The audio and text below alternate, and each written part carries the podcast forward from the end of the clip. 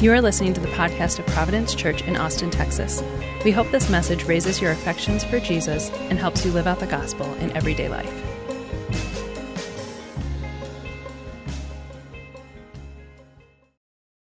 I hope you had a good Christmas. My whole family was in town, which I think is a little bit like watching a reality TV show.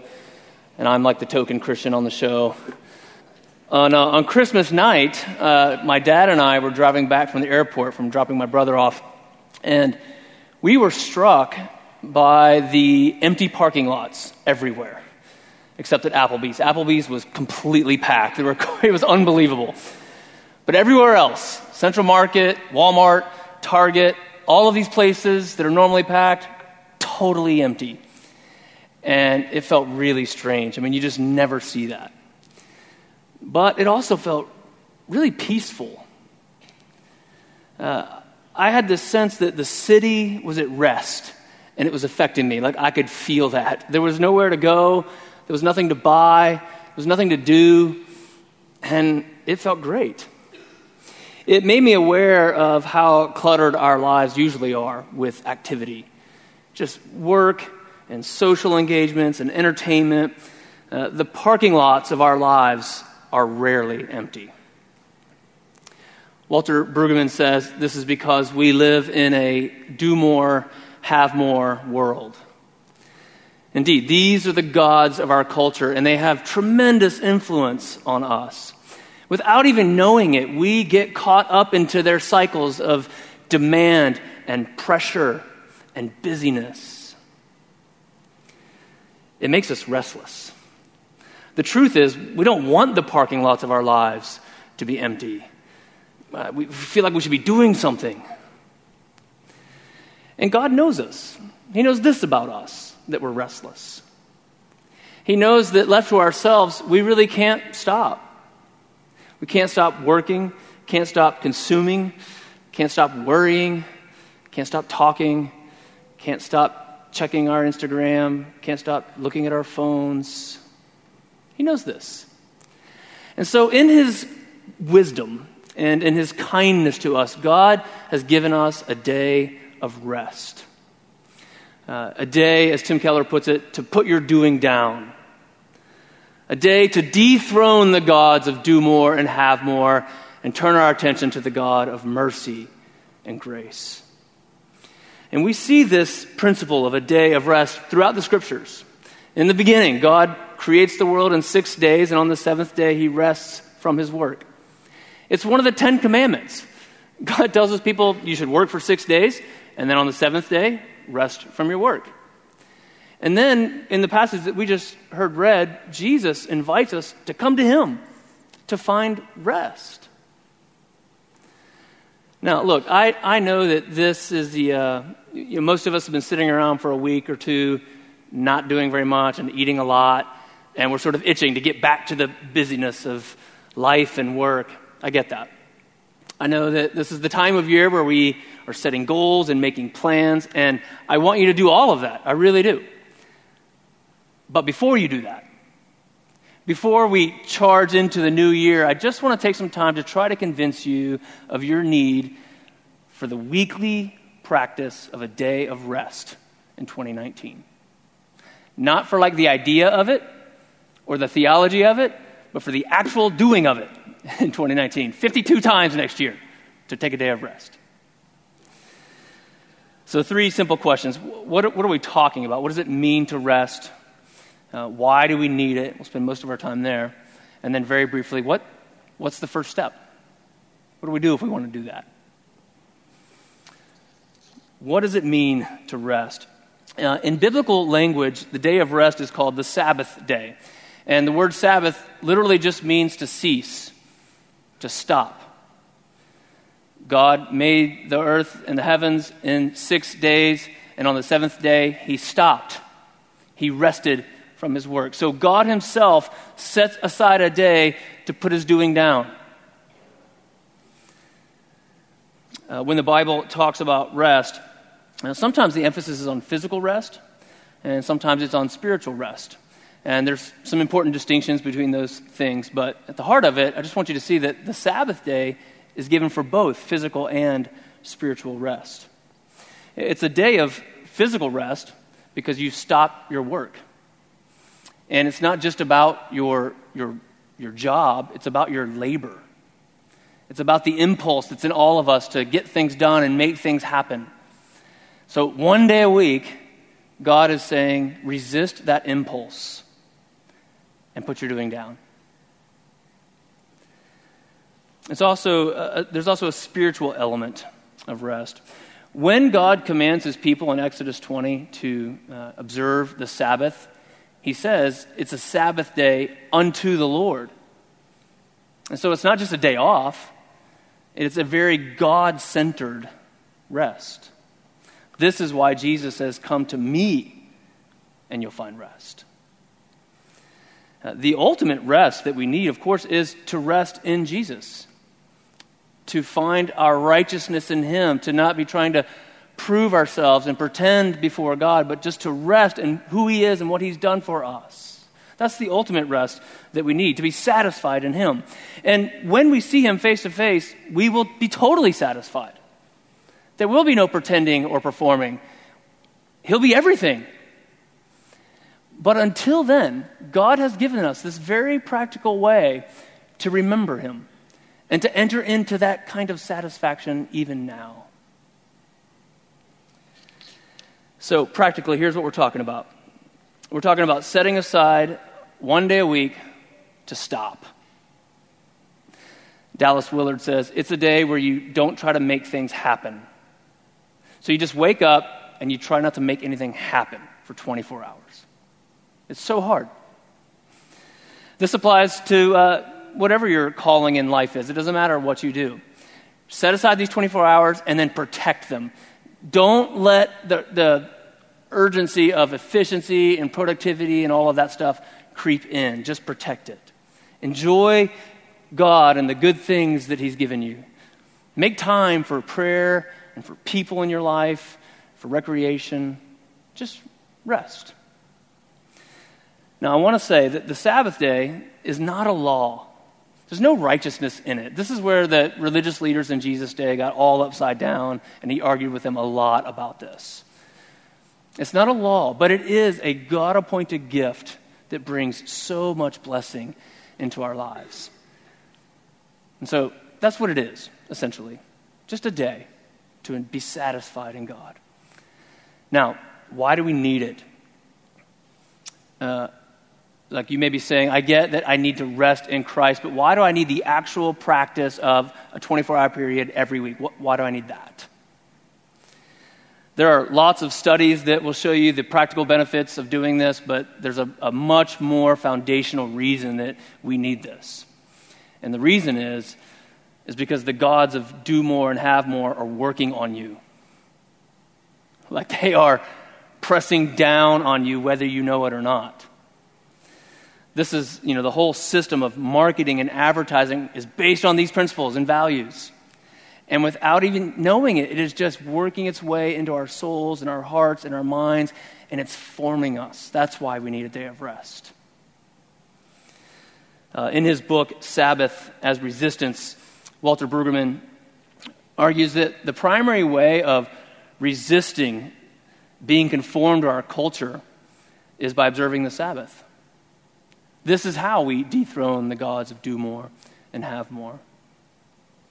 So let's talk about these two things for a minute. The God of do more says that you are what you do. So do what you have to do and then do more. Do more than you did yesterday. Do more than your competitors. If you want to get ahead, set higher goals, put in extra hours, do more.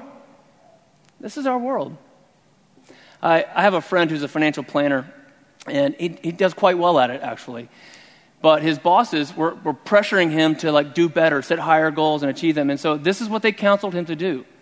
They counseled him to buy a giant house that's outside of his means so that he would have intrinsic motivation to do more. That's the world we live in. That's our world. It's also the world of Pharaoh. Now, this is the story where we get God's command to observe the Sabbath. You'll remember when God's people came into Egypt, they came in under the protection of Joseph. But 400 years later, now they live under the oppressive rule of the Pharaoh of the time. And they're basically slaves. They make bricks for the endless construction of Egypt. Here's the cycle in the world of Pharaoh. The slaves make bricks that are used to build supply cities in which Pharaoh can store his abundance of material wealth in the form of grain. And because the system's designed to produce more and more surplus, there's always a need for more and more storage units. That should sound real familiar. Storage units going up everywhere in this city. And these are in turn generate more need for bricks. The bricks lead to surplus wealth, and the wealth is received as gift from the gods of Pharaoh. It's a vicious cycle. And it's in that context that God sends Moses and Aaron to speak to Pharaoh. And this is what they say. They go before him and they say, "The God of the Hebrews has met with us. So please, let us go 3 days' journey into the wilderness that we may sacrifice to the Lord our God." All Pharaoh hears is, "Let us take a week or two, or I don't know how long it'll be, to stop working for you so we can go worship our God." Which is why the next verse it says, "But the king of Egypt said to them, 'Why do you take the people away from their work? Get back to your burdens.' And Pharaoh said, 'Behold, the people of the land are now many, and you want to give them rest from their burdens?'" See, Pharaoh is just concerned about production.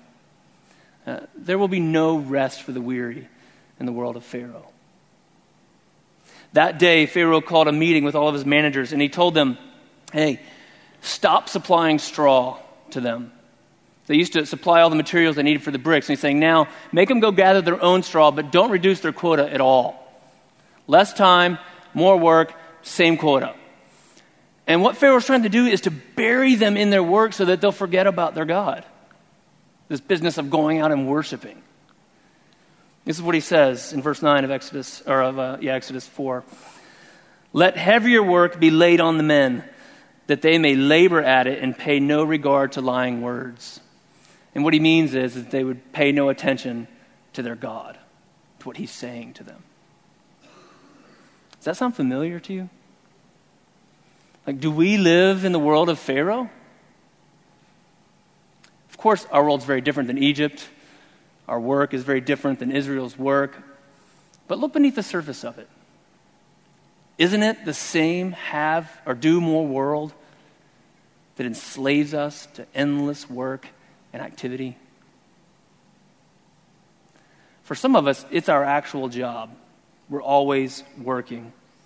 And because of the internet and technology, we can always be connected. It doesn't matter where we are or what time it is, we're working. Or we're at least available to work. We're enslaved to it. But our culture applauds it and rewards it as gifts from the gods of Pharaoh. Why are we like this? Some of us think we're like this because, you know, we just have a good work ethic. Look, you live in Austin. Don't kid yourself. You do. Midwesterners have a good work ethic. You have a good, like, Whole Foods coffee shop ethic. Some of you are just, I hear it all the time. It's like, this is just the season in life I'm in. I got to, like, you know, put in the extra time. Nope. Some of you are like, well, I just love what I do, and so it doesn't feel like work. Look, there may be some truth in all of that, but that's not the reason that you're enslaved to it. It's really not. The reason we're like this is because we live in a do-more world, and it's working on us. It's influencing us without us even knowing it. For some of us, it's not our jobs, it's just the nonstop activity. And it really could be anything: social events, kids' activities, volunteering, home improvement, exercise, hobbies. It doesn't matter what the activity is. That's not the point. Activities are fine. The point is that it never stops.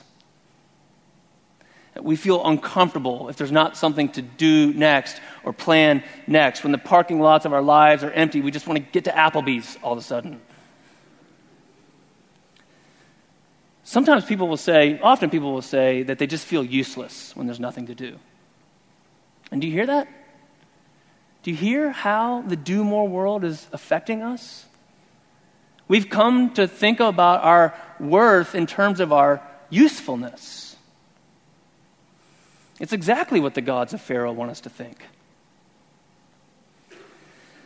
This is the world of Pharaoh, and into that world of endless demand, God gives this command, this lifeline to his people. This is what he says. Once you're free from Egypt, this is how you should live. 6 days you shall labor. So work's good. Do it. Do it well. Do all your work. But the seventh day is a Sabbath to the Lord your God. On it you shall not do any work. So Pharaoh's command is to do more and more and more. And God's command is to do your work and then put your doing down. Take a break. And God makes this day of rest the sign of his covenant with his people. In other words, he's saying, look, this is how you will remember my promises and my faithfulness to you. You'll take a day of work and do nothing. And you'll remember that I am the one who provides for you. I am the one who gives good things. The Sabbath helps us resist the pressure of a do-more world because it's a proclamation that our lives are not defined by our productivity and our achievement. Let's talk about the God of Have More. The God of Have More says, your life will be okay when you have enough. It just doesn't define what enough is. So after God delivers Israel out of slavery in Egypt, he is bringing them into the land of Canaan, which he says is a land flowing with milk and honey. It's a land of plenty, of abundance. And so if in Egypt the challenge is productivity, life in Canaan is about consumption. This would be their temptation in Canaan. Life would be so prosperous there that they would come to value things like autonomy and self-reliance and self-sufficiency. They would forget their need for God. Here's the cycle that happens in the land of plenty. The prosperity makes Israel feel safe and happy. And so if they can increase the produce of the land, they'll feel safer and happier. But the cycle will make them greedy, and they will come to think that the goal of their life is to acquire more and more and more.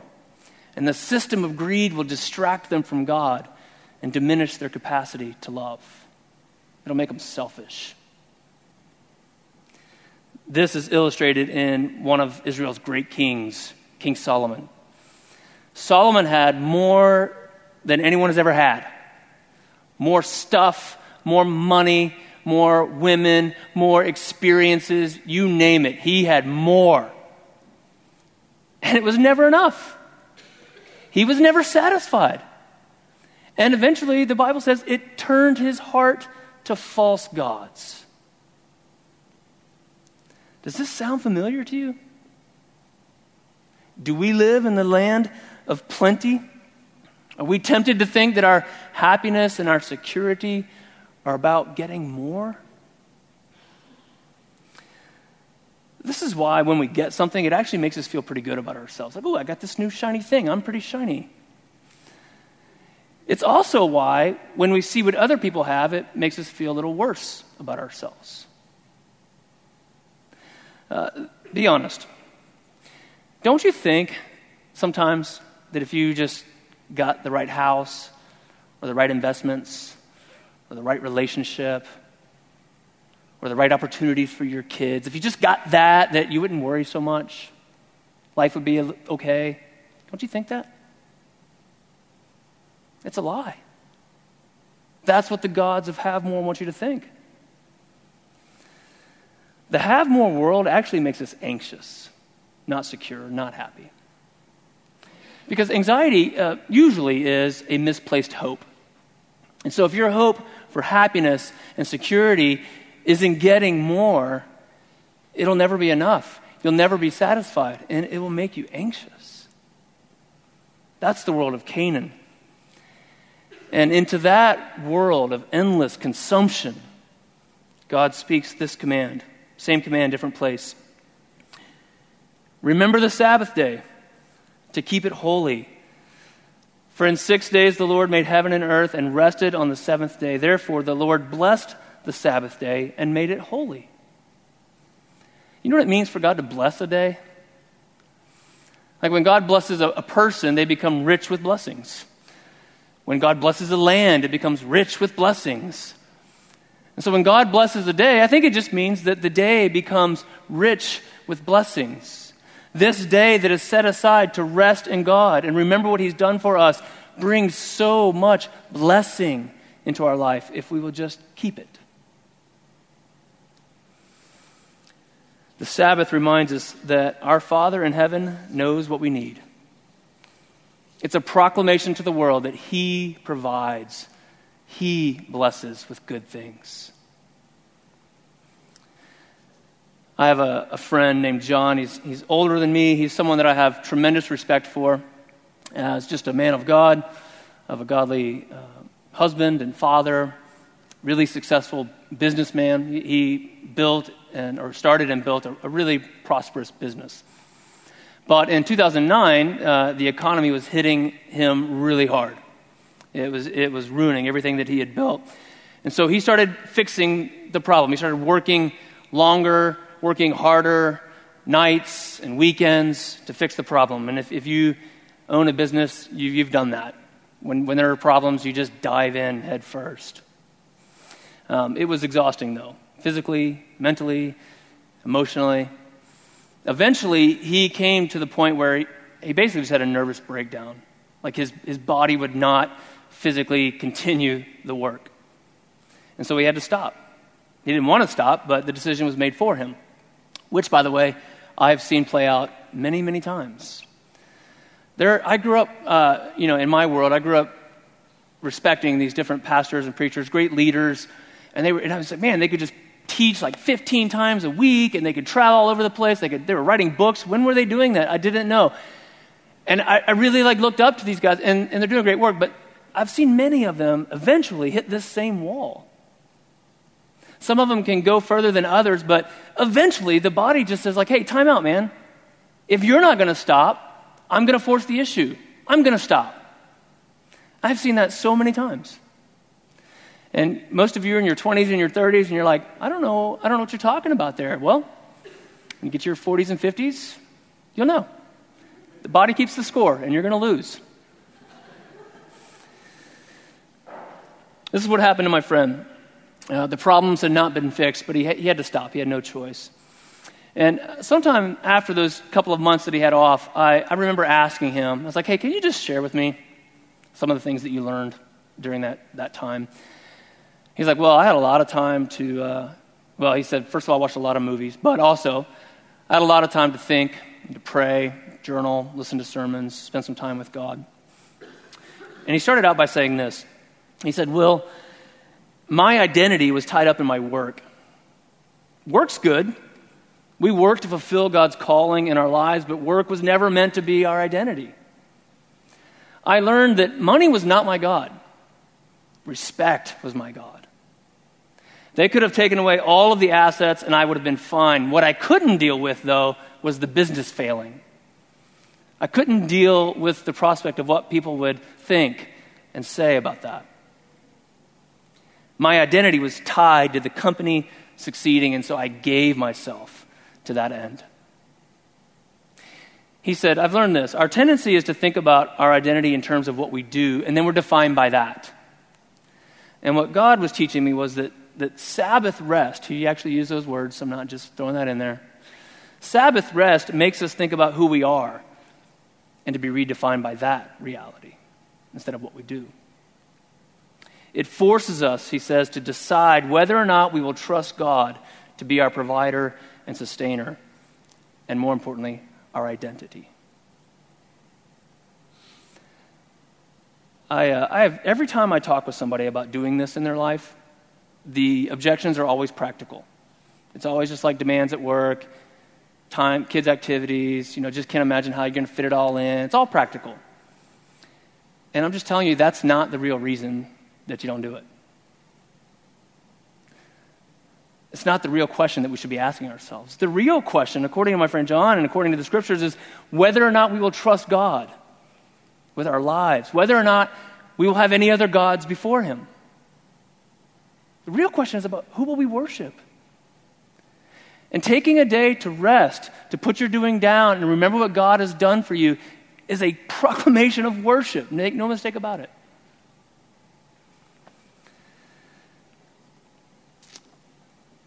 So let's say you want to do it. Let's say you believe me, that the gods of our world are working on you and you want to worship God in this way. What do you do? We've given a number of sermons about this. It just keeps coming up. And we've talked about practical things to do. You can Google what to do on a Sabbath day. You'll get lots of good input on that. And it's important. You should do that. What I've found, though, is that oftentimes we get excited about this kind of thing and we make plans and we just like jump into it and we miss the very crucial first step. And the very crucial first step is the one that Jesus gives us in Matthew 11. He says, "Come to me. Come to me. Everyone who labors, who's heavy laden, worn out by the gods of have more and do more, come to me and find rest. Take my yoke upon you and learn from me. For I am gentle and lowly in heart, and you will find rest for your souls. For my yoke is easy and my burden is light." Now listen, don't you think that following Jesus is going to involve some really practical things about what to do on that day? Of course it will. But he's just saying, before we get there, the first thing, come to me. Do life with me. Follow me. You'll find that as we do life together, that rest is going to be a part of that life. Come to him. A yoke is a piece of equipment that's used to help an ox do its work. And so it's strange that he says this. Strange that he says, "Take my yoke upon you." Like, he's talking to tired people, weary people. Why would he give them equipment for work? Right? Because he knows that he's not offering you an escape from your responsibilities and an escape from work. He's offering you a fresh way to go about it. A yoke that's light. A yoke that's easy, a yoke that finds rest. He's saying, I get it. If you do life the way this world wants you to do it, it'll wear you out. So why don't you set aside that yoke and try out mine? My way's light. I want you to see the compassion and the patience in his invitation. You don't have to have it all figured out. You don't have to know how you're going to make up for the time. You don't have to have that figured out. There's no spreadsheets involved in this. You just have to come to him. You just have to learn from him. He'll teach you. The communion meal, which we're going to take in a minute, is just one of the weekly rhythms that gives us a tangible way to come to him, to physically get up and walk down to his table. Jesus entered into our world of unrest. He entered into the unrest of our souls. And that's what we remember in this meal. We remember that he took upon himself in his flesh all of our insecurity and anxiety and stress and fear. He experienced all of that firsthand. And he took it upon himself. And when he had suffered for our sin, he said, "It's finished." That's why he can say to you today, "It's finished.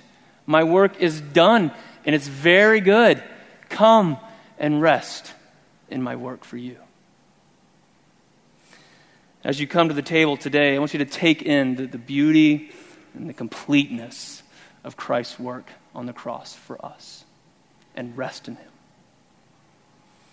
Let's pray.